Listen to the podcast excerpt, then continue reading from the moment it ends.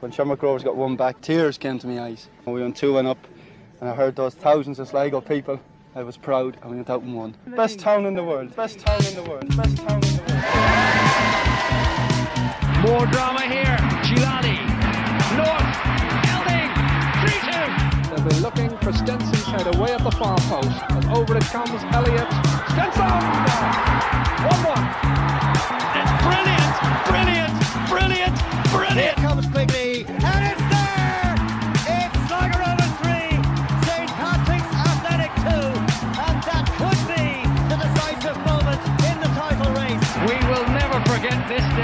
Welcome along to episode number 78 of the Bit O'Red Supporters Trust podcast. We're back after a short while away, and this week I am delighted to be joined by Shaun Dunn. Shaun, how are you? Great, Ronan. Good to be back. Gerry O'Connor, how are you? Yeah, good, good, Ronan. Uh, nice to be back. Nice to get a break, but nice, better to be back. And Donal Kelly. Donal, how are you? Fantastic, Ronan. Thanks very much. Yeah, like the lads, good to be back. So this week we will look back on last week's defeat to Shams in the showgrounds. As well as that, we will discuss the annual draw and the record sum of money that was generated from the annual draw and as well as that, we will look ahead to the next game, which is away to UCD on Friday night in Belfield. So I suppose, lads, we'll start with the the Shams game on Saturday. It was a 3 1 loss, Shaun. Um, a lot of talk about that.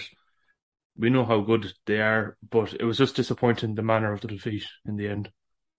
Yeah, they're definitely a, a, quality side, Ron, and I've said it for a long time about them now. There's some fabulous footballers playing for them, and I don't think anyone can deny that. Even looking at the strength of their bench, you know, it was scary to see what they, they could afford to to leave sitting out sitting out of that game. But um, I think to a certain degree, we did make them look a bit better than they should have been. You know, I think we were we were very naive. I have to say. Um, as as you all know, I'm a massive backer of John Russell, and I believe in the vision going forward. I have to say, the other night he got his team selection completely wrong, and that midfield three never worked. Uh, never was going to work in a game like that. I think you, you have to accept that they're going to have the majority of the ball, even away from home. That's the quality of the player they have. That's how good they are. So you need legs, you need runners, you need people chasing down all the time. And unfortunately, you're not going to get that out of Bolger, Cawley, and McDonagh I don't think you can afford to have Cawley and Bolger in the same midfield in a game like that. I think you can afford one of them for that bit of experience and that bit of know-how, but I think the two of them causes an issue. And I was really surprised by Adam McDonagh because usually that's one thing I'd always compliment him on is his engine and his ability to get round and hassle players. And I genuinely can't remember him making one tackle. And I'm not trying to knock the lad, but I just I can't for the life of me remember him making one proper interception or closing them down with great effect. Like even for the second goal, I don't want to go too far ahead, but the three of them are at sea. They're lost, and the fact is they're actually standing beside Jack Byrne, and Bolger's lost as well on the true ball. It's just it. It was a calamity, and that midfield really hampered us. And then in tail, it kind of it nearly exposed the back four not lot, an awful lot more because they were like holograms in the middle. So Shams just kept coming and coming and coming. They were strolling through us and I think it left Blaney and Nando really exposed. Now the two boys they did battle hard, but I just think overall we made them look better than this than they are. It, it was just it was an awful lot easier night than it should have been for Shams. And Gerry, the, Shaun mentioned the midfield there, and I suppose um, they're going to have a lot been said about the midfield, but like it's you know to be overrun in midfield was disappointing. You were nodding your head to agreement when Shaun was talking there as well.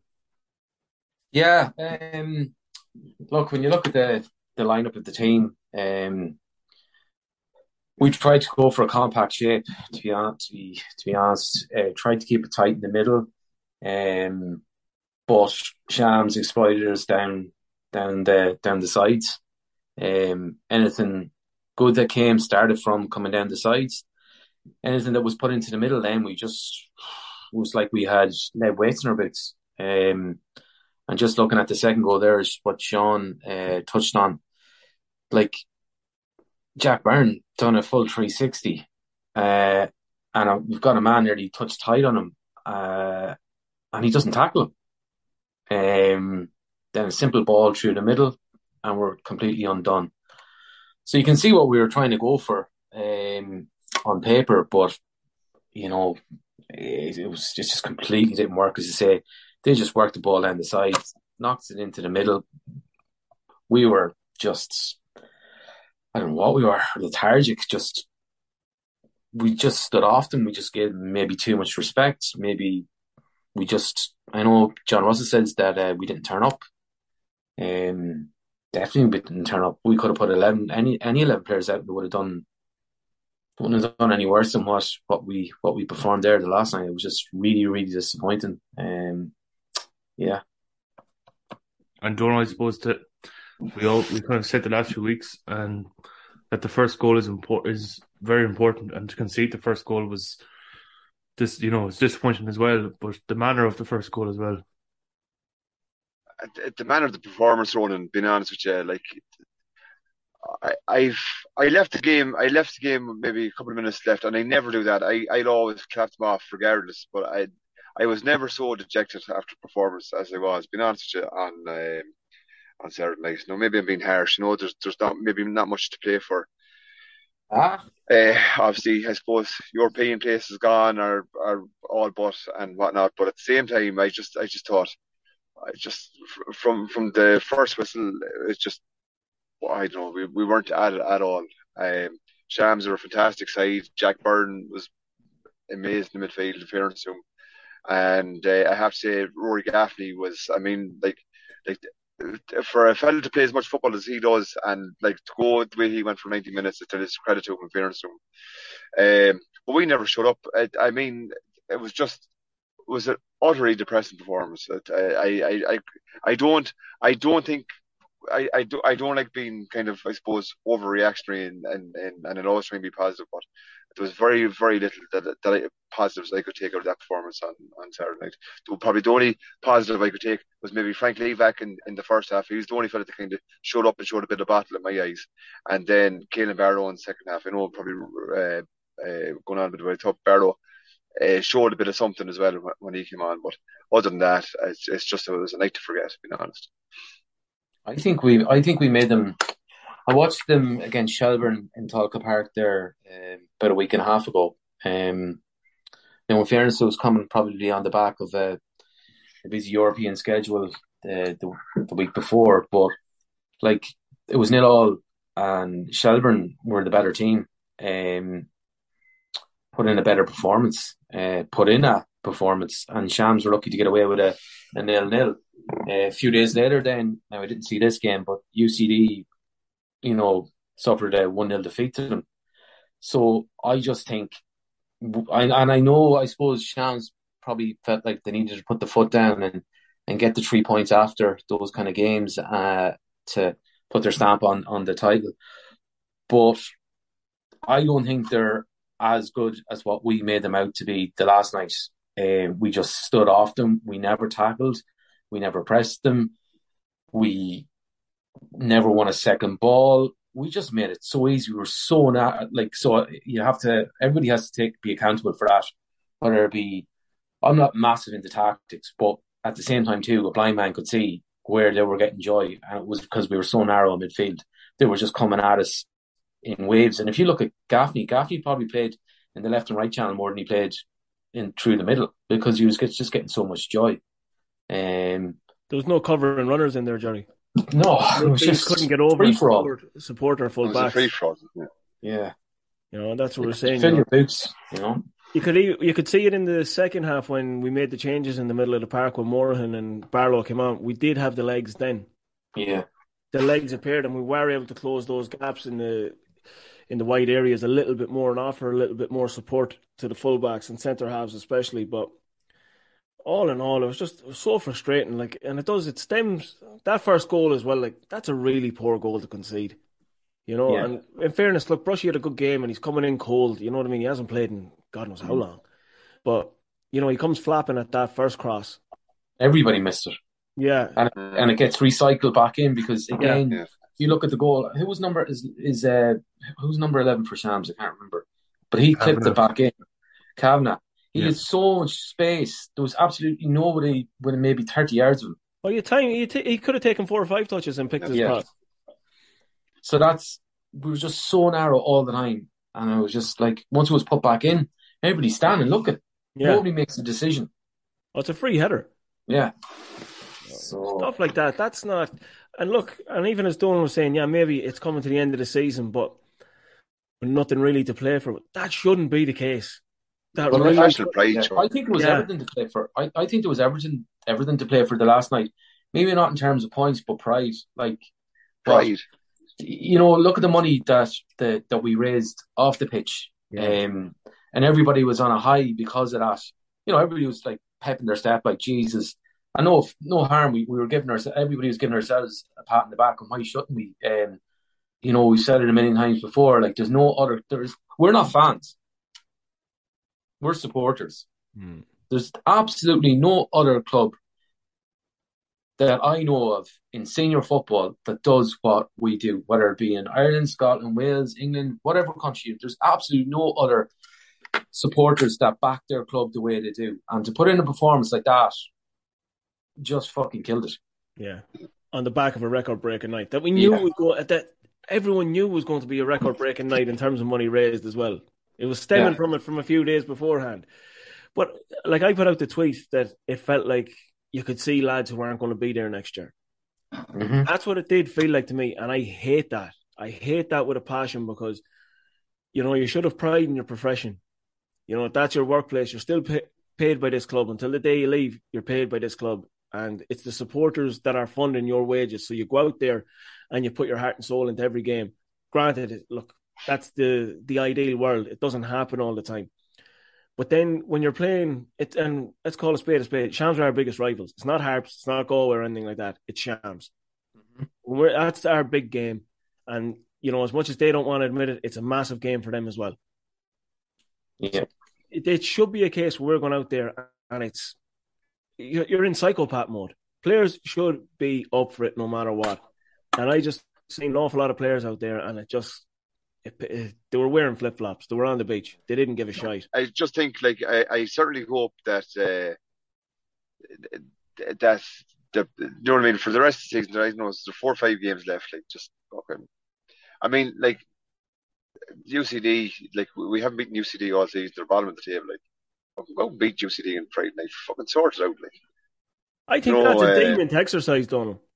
yeah, you know, and and like and you know, just like I don't know, just I, I really hope that they don't put in a performance like they did again uh, for the rest of the season, like they did last last uh, last Saturday. Because it's, uh, as uh, just like like what you were saying there, Gerry, we're not fans, we're supporters, and we deserve better than that, you know. And uh, I was I was really really annoyed. I really really I was like, there's no more sickening feeling than walking down Churchill and listening to fucking Shamrock Rovers fans cock the fucking hoop. And good luck to them. In fairness, they're, they they played fantastic and they, they had every right to be as vociferous as they were. And good Yeah. luck to them. But like, it should be us singing "Leaving the fucking showgrounds," not fucking them. Do you know? So, you know, like, like this, it's the showgrounds belongs to us. It's our home patch. And I tell you, if if you're gonna if you if you want to put on our jersey, go out there and fucking fight first. And don't, this crack of uh, not showing up is it's it's unacceptable. You know, it's you know, so cop on.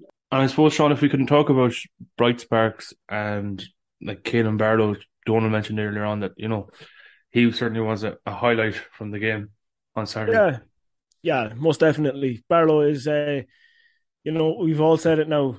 I think since day one, since he's come in, he has that that swagger about him that even coming up against the likes of Jack Byrne, he fancies his chances against them. They they, they don't uh, weigh on him in any way, shape, or form. He believes he should be at this level and maybe even at a higher level.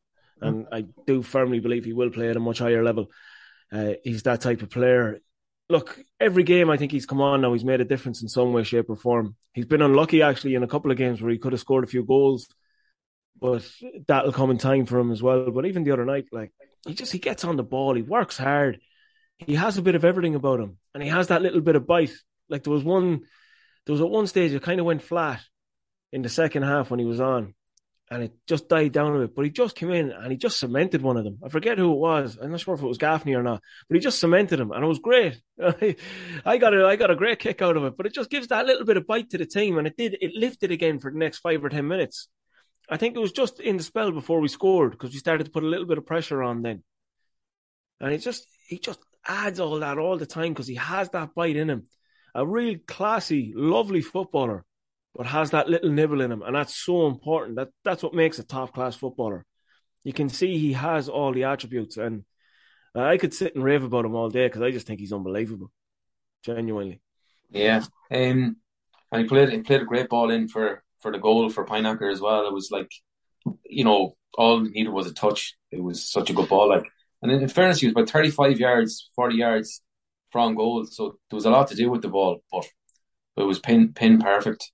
Um, I know as well there, uh, the last podcast I was saying about um, pressure on the manager um, on, on John Russell. In you, I, I was saying I could understand why he mightn't throw young lads in to the into the team uh, to blood them and to give them game time because he needs to protect himself. And I think we're we're kind of seeing that now in a way, in that there's an awful lot of people, like including ourselves, that were really, really disappointed with that last performance. So I think at this stage, like I was going to say, he needs to protect himself by not throwing, you know, stick with the experienced lads, try and get results because he'll be judged on even games that don't really matter. But I think at this point, if lads don't really want to play, I think it's time to give uh, those young lads a chance because like as we've seen with uh, with Barlow, you know, he he he, he will give you that extra bit. He gives you legs, effort, uh, good passer the ball, wants to get involved. Um, you know, so I, I would have no qualms putting them all in. Fuck it, like what we've got to lose. You might as well lose with them than lose with fellas that want, don't want to play. And you know, funny, Gerry, what you're saying there is right because it could come to an actual case where you know, what you're saying, leave out the younger lads to maybe try and get through the games with the experienced heads that see the games out and they'll kind of win you the games. But in terms of the games we're coming into, we're playing a lot of teams that still have a lot to play for in the season. So there's going to be a lot of fight and desire in those games. And you need that enthusiasm, that energy of the younger lads coming in with that will, that fight that they want to win. They want to prove themselves. And that will actually bring us further on. But whereas if you have that same attitude that we had the other night, we'll get steamrolled by all of them. Yeah. It doesn't matter because we come up against UCD on Friday night. We'll talk about it a little bit, but like they're they're fighting for their lives. They're sitting level on points with Harps. It's everything is to play for there. Yeah, so, some of our lads are, are fighting for the, the deck chairs, really, aren't they? Exactly. Yeah. Hmm. Donal, yeah. What do you think yourself, Donal? Like, you know, Kailin Barlow, he's, you know, we could have a whole uh, look, it's, he, he's, he's, he's the, the, the couple of opportunities he's got, he's he's made the most of them. Um, like and he's like he, he's he's staked a bigger claim, uh, to get a start than than I suppose some of the more. Uh, uh, well, based performances, like he's he's he's knocking on the door, like you know that kind of way. And as as the Gerry was saying there, like like give him his chance. Like he's he's mad to prove himself. So let him go out and let him do his talking on the pitch.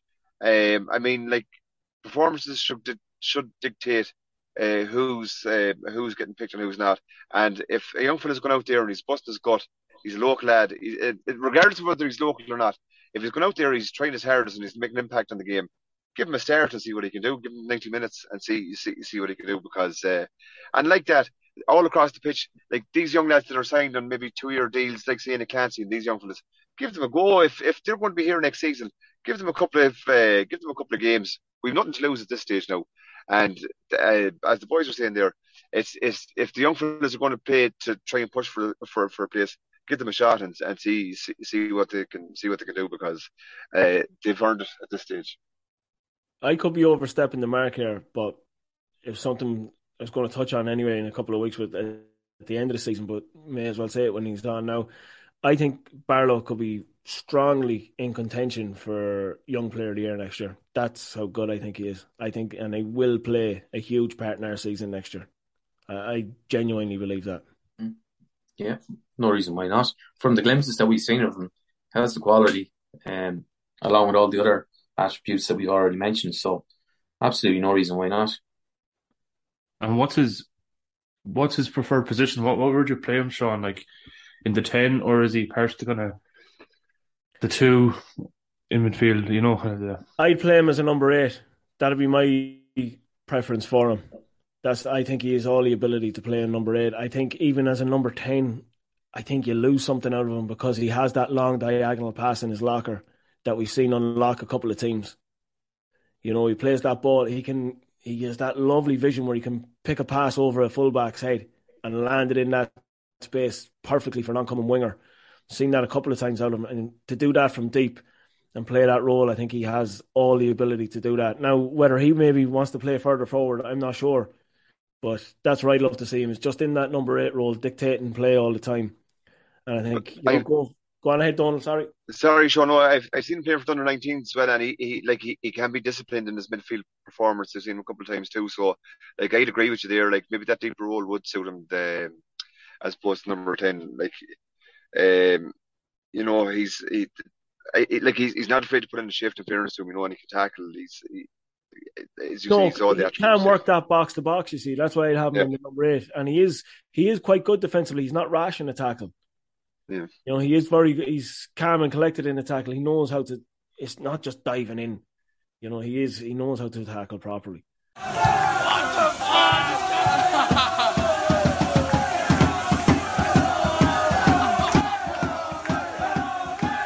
This is Sean from America, where we had a long layoff waiting for Rovers to play again. And shit, we probably should have just kept on waiting because that was awful. Uh, I don't know what, what's going on with the players, but it seems to be maybe a disconnect between what the manager's saying and what the players are showing on the, the field. And, uh, it was a really tough watch. I, I, have to say, for me, Colm Horgan was probably overall the best player, but even he didn't cover himself in glory, especially on that third goal. And uh, the midfield was just atrocious. I mean, we really have nothing to play for, okay, but to play like that was just disappointing. And they all look worn down, tired, you know, like like they hadn't had a break or anything. And uh, maybe maybe he needs to change it up. And uh, frankly, I I don't want to see that midfield play the next game. I'd rather see the midfield that finished the game start that game. At least they've got some energy and get some time into Barlow. Maybe uh, he can work out some of that uh, aggression he's got. But I don't know. We'll see. And uh, hopefully a bit better performance on Friday or against UCD. And uh, we'll just go again. All right, up the Rovers.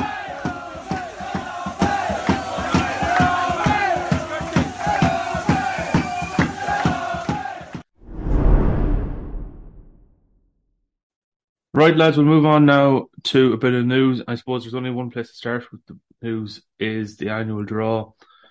And it took place at half time at the game against Shams, and we saw a grand total of one one hundred and six thousand nine hundred and seventy euro. Gerry, that's a that's a hell of a lot of money raised in the annual draw.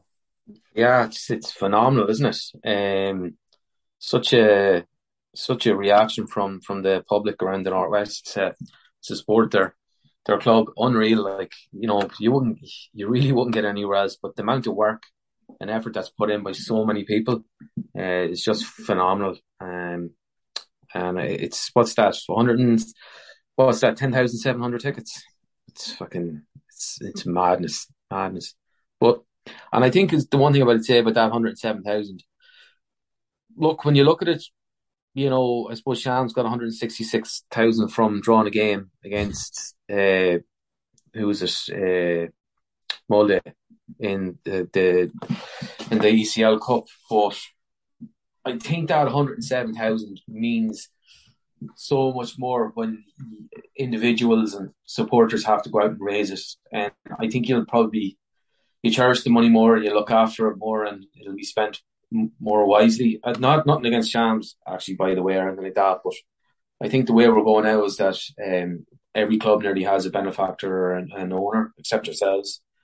Um, so I think when you raise that kind of money, it it's it shows you the value of money and you look after it. And I think we are blessed in that regard, where we have a very strong management committee that do watch every single cent and it's spent as as best as, as possibly can be. So yeah, it's just phenomenal.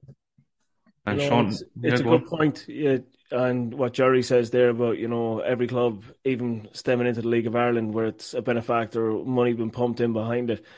It just shows you the value of actually having a community club, where football is becoming so distant from the public, from the community, where it separates itself so much. Where there was a time, you know, when fans could relate to players. You know, there were everyone was on the same kind of level. Players drank in the same pub and all that kind of crack, even in the showgrounds. But over the years, that's moved further and further away, and it's only becoming worse now with the with the billionaires taking over the clubs.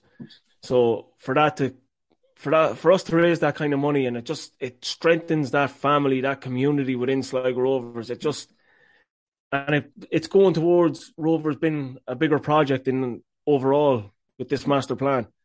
You know, and increasing the size of the family, increasing the size of the, the community because we're looking to to expand out and bring in people from further afield, you know, to make the the, the showgrounds basically the sporting arena of the Northwest, you know, because and that's what it will be in to a certain degree. Yeah. You know, that's you want to put on a spectacle and make it a, a family environment, and that's you know that's what we're aiming towards. But I couldn't get over the amount of money we raised. You know, what was it, Gerry? We talked about it there in co- during COVID. We raised seventy thousand, was it? Uh, 78, I think. Yeah, and the rest of the league, uh, what the the, the criticise us to, you know, we ran for the hills apparently, and then raised all this money, and you know, we just showed what a community spirit was about then, and then we've gone and upped that again. I didn't think that'd be possible. Yeah. So it just goes to show you what what this place, what Sligo Rovers means to everyone. You know, Mhm. because as Gerry says to me, it's you know during a, a financial crisis, and it is. You know, we're in tough times. Uh, you know, the cost of living, everything going up. For people to put their hand in their pocket and maybe spend 10, 20 euro, whatever it was they gave, it's a lot. So to raise that money, it's it's a credit to everyone that was involved in it, and the likes of Gerry and that as well behind the trust. Who, you know, they worked their socks off. There's no two ways about it. And the people within the club, Tommy Higgins, Andy Dodd, they've been, you know, the two of them themselves. I've noticed them, you know, selling tickets every every every game you're walking in. You know, they're getting books out and people taking them and people taking them willingly. They're not been forced on them. People are looking to get books to sell, Yeah. to do their own bit. You know, I sold a couple, not as many as I wanted to sell, but you know, I couldn't. I actually I, I laughed because in the group chat for the estate I live in here in Ballisodare, I says to Gerry, I says, I'll take three books off you. And I was thinking to myself, I'll just throw that up into the group now and Dylan will be gone in two days, you know. The, and I got a message back that 90% of the houses had already bought tickets that there'd been someone around selling in the estate already. They were on the ball and like I I couldn't argue with it. It was great to hear it, but already there was that people calling to the door. They weren't being shunned away from the door. People were buying off them. Yeah. You know, it's it's it's been huge and it's just it's a credit to everyone involved. I, I think um, I think the, the the success in Europe this season, I think it it gave people like it's long it's, it feels like a long time now since we won the league.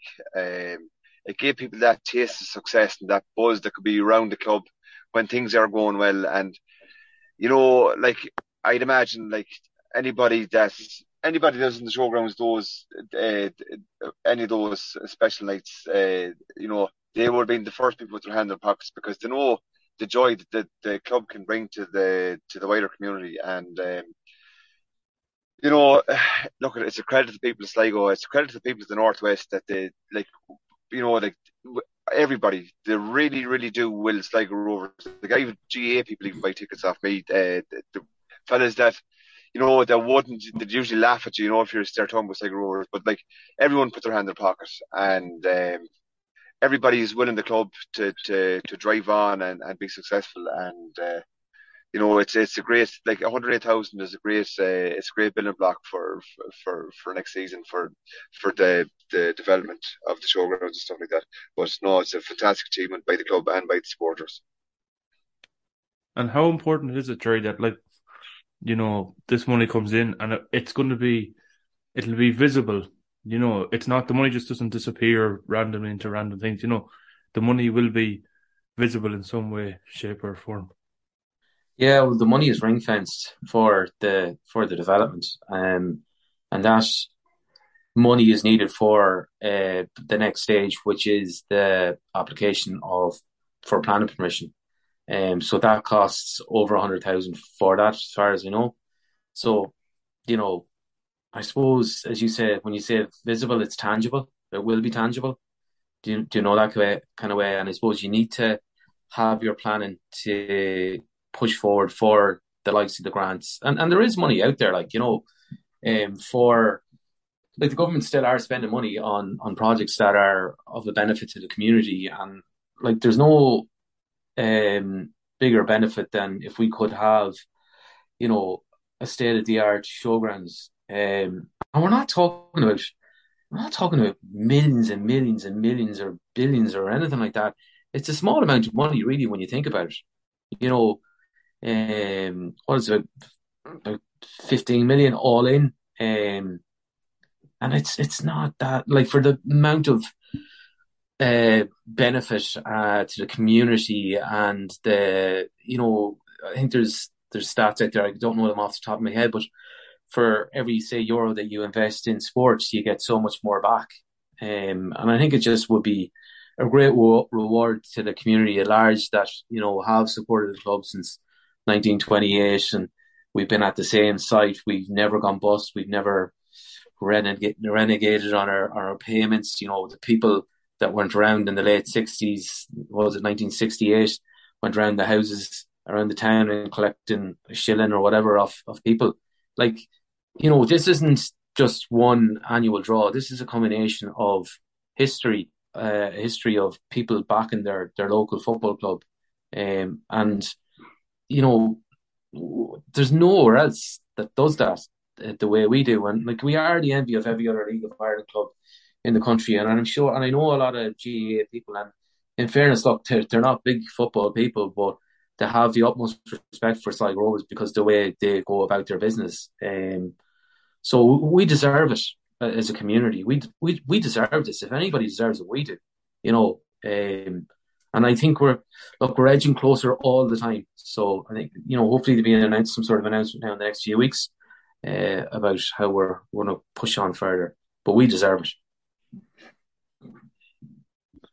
Right, lads. One more bit of news is the uh, well, the senior women's team they drew one one with Treaty on Sunday.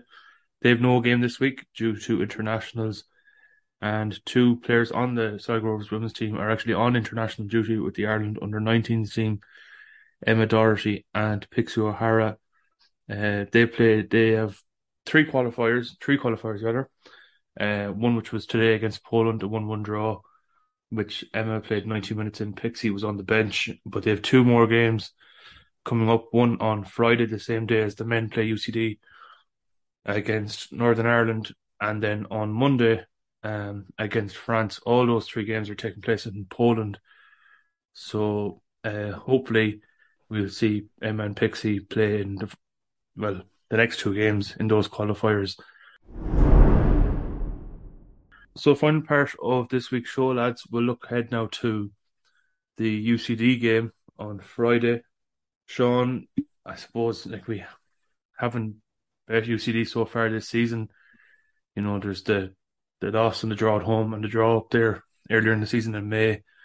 Um, we mentioned earlier on, you know, it's kind of which team do you put out and that. But it's it's just it's important just to you know pick up the three points on Friday night first and foremost.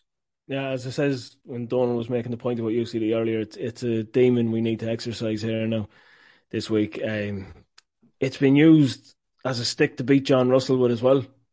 It's uh, keep hearing this, you know, couldn't beat UCD, couldn't beat UCD. It's like, so what? I know it's not the best.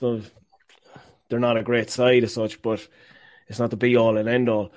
But I think just to get that monkey off your back is important. Um, I, I want to beat them for selfish reasons as well because watching their stream is probably one of the most infuriating things you'll ever do in your life. Listening to the commentators, um, so I want to do that for that reason alone. But I think it is important for us to to win this game, and it, as we were, it just continuing on from the Shams debate is to get the attitude right and try and get a little bit of a platform here for the for the rest of the season because you do need to accumulate as many points as possible. Try and finish as high as possible. You know, get that fifth spot, and you know your platform for next year. So it all it does start stemming from this game now. You know, it's a perfect opportunity. They're fighting for their lives, but look, we should have we should have the quality to see it out and just go and beat them. I'd like to think we'll go and win two now. Gerry, Um, I think that look, we've struggled against um, the bottom of the table teams um, right throughout the year. Uh, struggled to break them down. Um, so that's something that we really need to look at for next year. Um, I suppose when you look across the team, we just haven't scored enough goals outside of Keena. Um, there's not enough people chipping in with goals. If you go through the midfields, you know how many has Bolger scored this season? Was McDonagh um, One, I think. one? Uh, Yeah.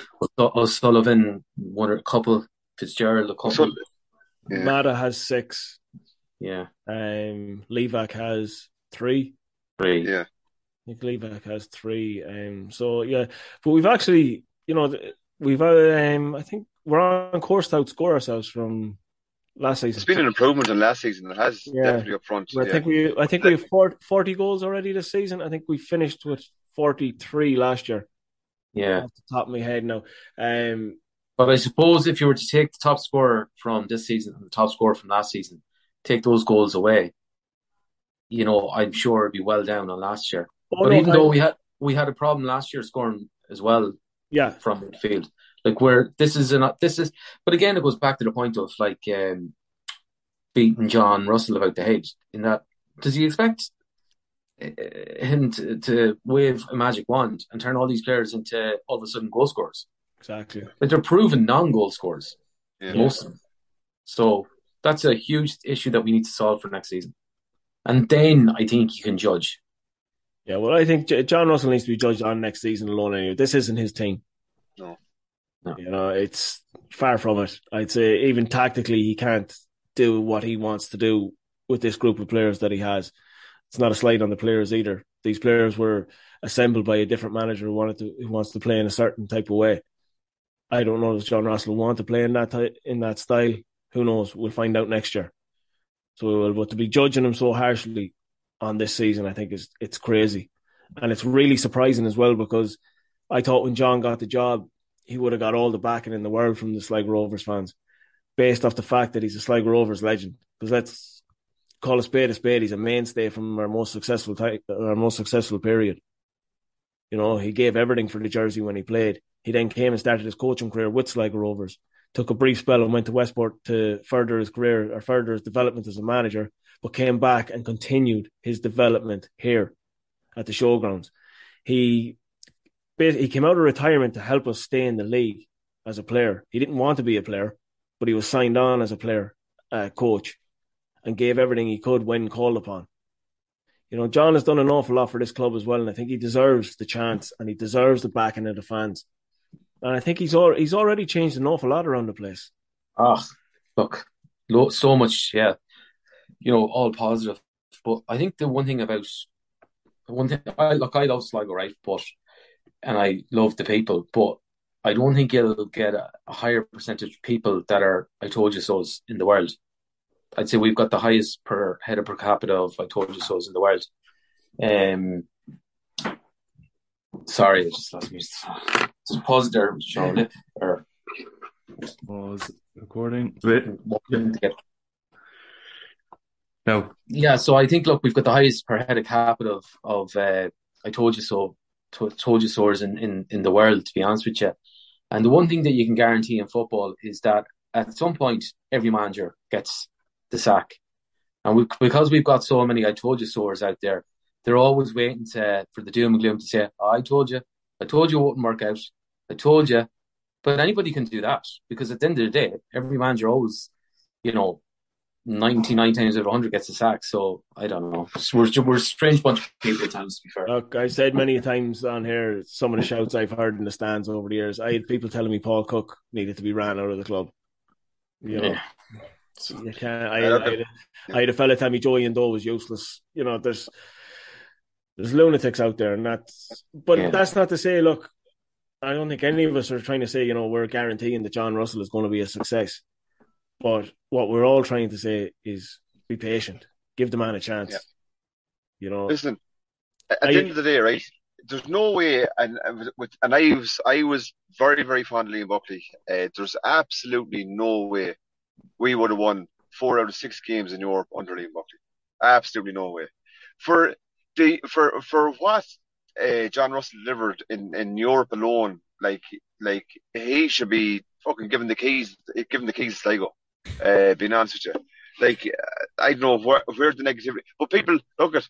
I know is it is it just is it is modern the modern era where people are. I know Shaun, you've you've been on about it before. People are just so reactionary. Like I I was gutted after that performance on on on Saturday night, but I, I've seen the quality in the team. I I and I know that they're better than than, than what they sh- what they showed last last Saturday night. Um, look, I, I don't, I do, I think the, the criticism is unfounded. If, if whatever criticism criticism there is of John Russell, and certainly he deserves a season uh, to to to be shown exactly to, to let him show what he can do because, uh, Yeah. like I said, those that, that those uh, games in Europe. And there's a couple of performances this season. Some of the goals he scored as well this season. There's some great, like team goals, uh, that that had his kind of fingerprints over them. Mm. I think like we, we've we've seen a couple of tasters of of what his his his vision is, and I'd certainly like to see more of it next season. Yeah, hundred percent. I think he deserves. more. I think he deserves. I think he deserves criticism for last Saturday night, though. yeah, absolutely. You know, Yeah. so Yeah, And he's not above criticism. no, no, And that's you know, yeah, everyone has to be real about that as well. You can't just go around and pretend everything's rosy in the garden all the time. Yeah. that's not the way it works either. You know, you have to pick apart the um the parts where he hasn't done well, and I think he's had a couple of those as well already. But he's early on in his management career. yeah, No, that that's going to happen. Like, you know, imagine your first managerial job, and you're thrown straight away into a European season, into a cluster of fixtures with a tiny squad, and you're just told now go and navigate that. You know, bearing in mind the squad wasn't fit, and that's a fact, and we all know that. And there's one thing, and you can see it from Twitter or Facebook or wherever you are.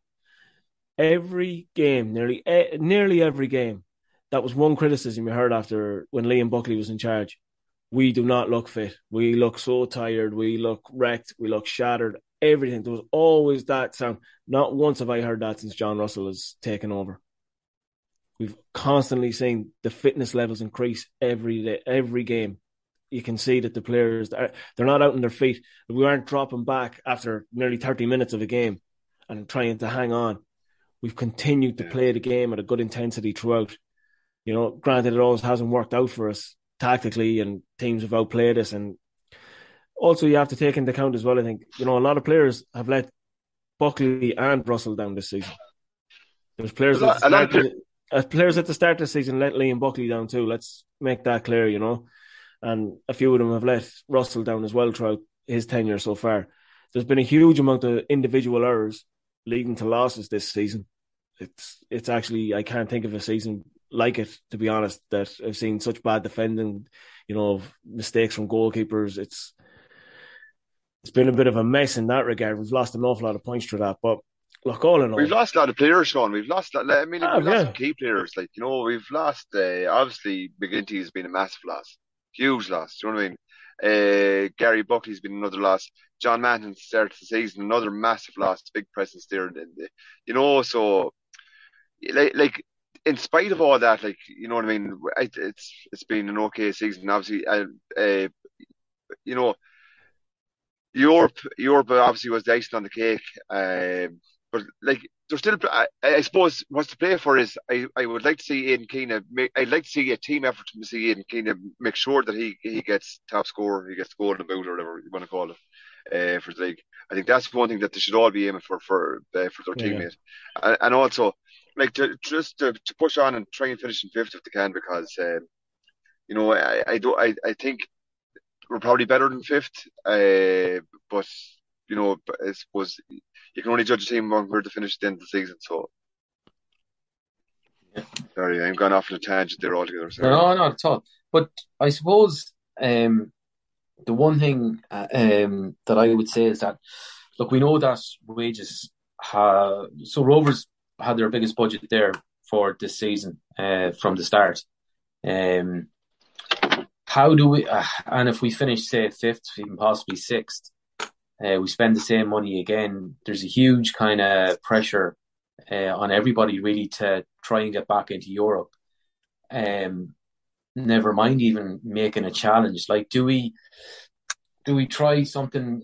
You know, if we keep doing the same thing, are we going to are we going to get the same results? Are we are we not going to qualify for Europe and then we put ourselves in a bit of bother, or do we maybe try something left field? Uh, I know, like say for instance, the the link up with Everton uh, didn't work out. It's been probably a real disappointment. Or is there some way that I don't know that we can kind of keep up with the the billionaire or the millionaire owners that you know? I think if we just keep doing what we're doing, we're going to end up struggling to get. Well, we might get fourth, but there's a great chance that we don't. Does anybody? What's your thoughts Yeah. on that? Well, I, I like one thing. waffling. I know what you're. I know what you're saying there, Gerry. Right, but like maybe Everton isn't the right. Uh, maybe Everton isn't the right uh, uh, fit for us. I, Yeah. I just I see a lot of kind of maybe younger uh, younger Irish players maybe going to uh, European clubs like Italian clubs, Spanish clubs, so on and so forth. So maybe there's something in that that could be explored in terms of uh, uh, g- g- bringing in some players from from like continental teams and getting them in on loan or something. I don't know. Look, I don't know. But, Yeah. uh, I think the the avenue Russell himself is going down. He's looking towards Eastern Europe to bring players in. I think that's a clever avenue that he's he's exploring because even like you know you've seen Fra- Frank Liivak already come in and um, Robbie Burton has come over. Granted, he's from London, but you know he's come over from Dinamo Zagreb. So you know looking at that that area as well to bring in a higher quality of player on a lesser wage maybe than what you pay for a higher standard of League of Ireland player, so to speak. You know, that might be the way to go when you're mixing it with the excellent youth that we have coming through from the academy. Obviously, you can't overkill the first team with No, no. with academy players because let's be honest, they're not all going to be good enough. You know, Yeah. you're going to have one or two that are of the real standard that'll make a difference to compete at the top end of the table. Yeah, let's not kid ourselves that you know you're going to have five or six every year coming through. That's just not possible. Barcelona don't even have that. Yeah. Um, I, th- I, I think just uh, I suppose the point I'm trying to make is that how do we is there a way that we can come up with an idea that can make us competitive like top two without how without spending you know three grand a week on players? Um I suppose if there was a solution someone probably would have discovered it by now. But even if you look at the likes of kind of the couple of things that I noticed one thing that I noticed today was like say uh Shams uh underage side were playing AZ Alkmaar in the youth champions league or whatever the case yeah, Alkmaar bet them 5 0. Now, Shams have the best academy and the best setup in Ireland. And if AZ Alkmaar youth can beat them 5 0, like, you know, is there opportunities abroad that, like, where are, are all these? I know this sounds pie in the sky, but are all these AZ Alkmaar players making it at that club? And as you said, even at Barcelona, they're not. So, is there players out there that we can maybe tap into? Uh, well, that's the them route. That's the route I'm saying, Gerry. With with John going that Eastern European route, I think even you look at Hartman from, you know, bringing him in on loan from Leipzig. You know, I know that's not Eastern Europe, but you know, going into Eu- into Central Europe, into Eastern Europe, and like that, you know, going to the likes of the Dutch clubs in AZ Alkmaar and that, you know, people have this weird obsession that you know you have to fill your team with League of Ireland proven players. Mhm. It couldn't be further from the truth. A good footballer is a good footballer. It doesn't matter where he's from. If you can settle him into the side, it's the exact same. We've seen brilliant lads come from all over the league here and be absolutely terrible. Even Celtic have done it, you know, to a certain extent. Like they're at the start of the season, uh, and uh, possibly well, I can't say his bloody name, Yeah. but like he brought in three Japanese players. Yeah. Um, Yeah. You know that he knew from from the J League or wherever. Like that's the kind of opportunity I'm talking about. Obviously, we're not going to get players to that caliber, but like if Celtic can do it, why can't we do it? You know, rather than bringing in these lads from Dublin or whatever, and they don't really No. get it. Uh, they don't really have maybe the mentality that we would like to see, maybe from the players that play for our club. And you know, like if you look at the three Japanese lads, and I'm only using that as an example off the top of my head, but like to see their attitude, the way they play, the, they play the game, you know, it's kind of refreshing. Mm. Um, and that's something that we maybe need to, as a club, we just need to get some refreshing players in that want to play football, regardless of who it's for, and never mind this kind of crack of oh, I, I don't know, I don't know, I don't understand the mentality of the so-called modern footballer at times, you know. Um, so yeah, I I just think we need to refresh in some way. But it's definitely a route we should be going down. Is you know, scouting younger players, bringing younger players in, Yeah. and try, and especially when we've seen the market open so much to the UK now, where the UK isn't afraid to come and buy players from the League of Ireland anymore. It's nearly a feeding ground for them. They want to take from here, so you, we should be looking to capitalize on that now and bring in as many young players as we can within reason, obviously, and try and sell them on again. Have that model. I know everyone wants to see the players stay here for as long as possible, but if we can create a successful team on the pitch, but also a team that's creating a, a successful bank balance for us as well, where it's it's affecting us in both ways positively. Like a Brighton, for instance, like Brighton are doing now in the Premier League. They're continually bringing through younger players, putting the right coaching systems in place, and then selling them on for big money. We we do that on a lesser scale, and I think you'd be in a good position going forward. Yeah, like I, you know, the academy is really, really important. Um, but like, I don't think it should be just uh, confined to the to the northwest. Um, I think if there's a fella out there that's maybe 16, bring him in. You know, like what we've done with Connor Walsh, like bring him in, give him a, education and, and a contract. Yeah. Um, because maybe that is the only way really going forward that we we can com- compete. Maybe just trying to be that little bit and that's not left field at all, but just you know, um, you know, we're never going to have more. We're never going to have more money than than anybody else in the league. No. Uh, if anything, we're we're regressing even just by standing still uh, in terms of budgetary. So how how do we reinvent ourselves? How do we rejuvenate ourselves? How do we kind of just you know come at it from a different angle that you know we're not selling our soul, but just doing something different. I, I can guarantee you one thing: UCD are going to be up for this game on, on, on Friday Oh. night. Of course, they are. Uh, like you know, so, and they have everything to play for. So we just have to approach that game with the right, with the right mentality and the right attitude, as I say, and uh, try and try and finish as high up the table as we possibly can because uh, the the supporters of the club deserve deserve that. So Right, lads, we'll leave it at that. Thank you, Shaun. Cheers, lads. Thank you, Donal. thanks, lads. And thank you, Gerry. Tears came to my eyes. I'm gonna, I'm gonna away now to stick my head in a I heard bucket of those water for a thousands few minutes. People. Yeah. I was proud and we went out and won. Best town in the world. Best town in the world. Best town in the world. More drama here. Gilani. North. Elding. 3 2. They'll be looking for Stenson's head away at the far post. And over it comes Elliot. Stenson! 1 1. It's brilliant! Brilliant! Brilliant! Brilliant! Here comes Quigley. And it's there! It's Lagerona 3. St. Patrick's Athletic 2. And that could be the decisive moment in the title race. We will never forget this day.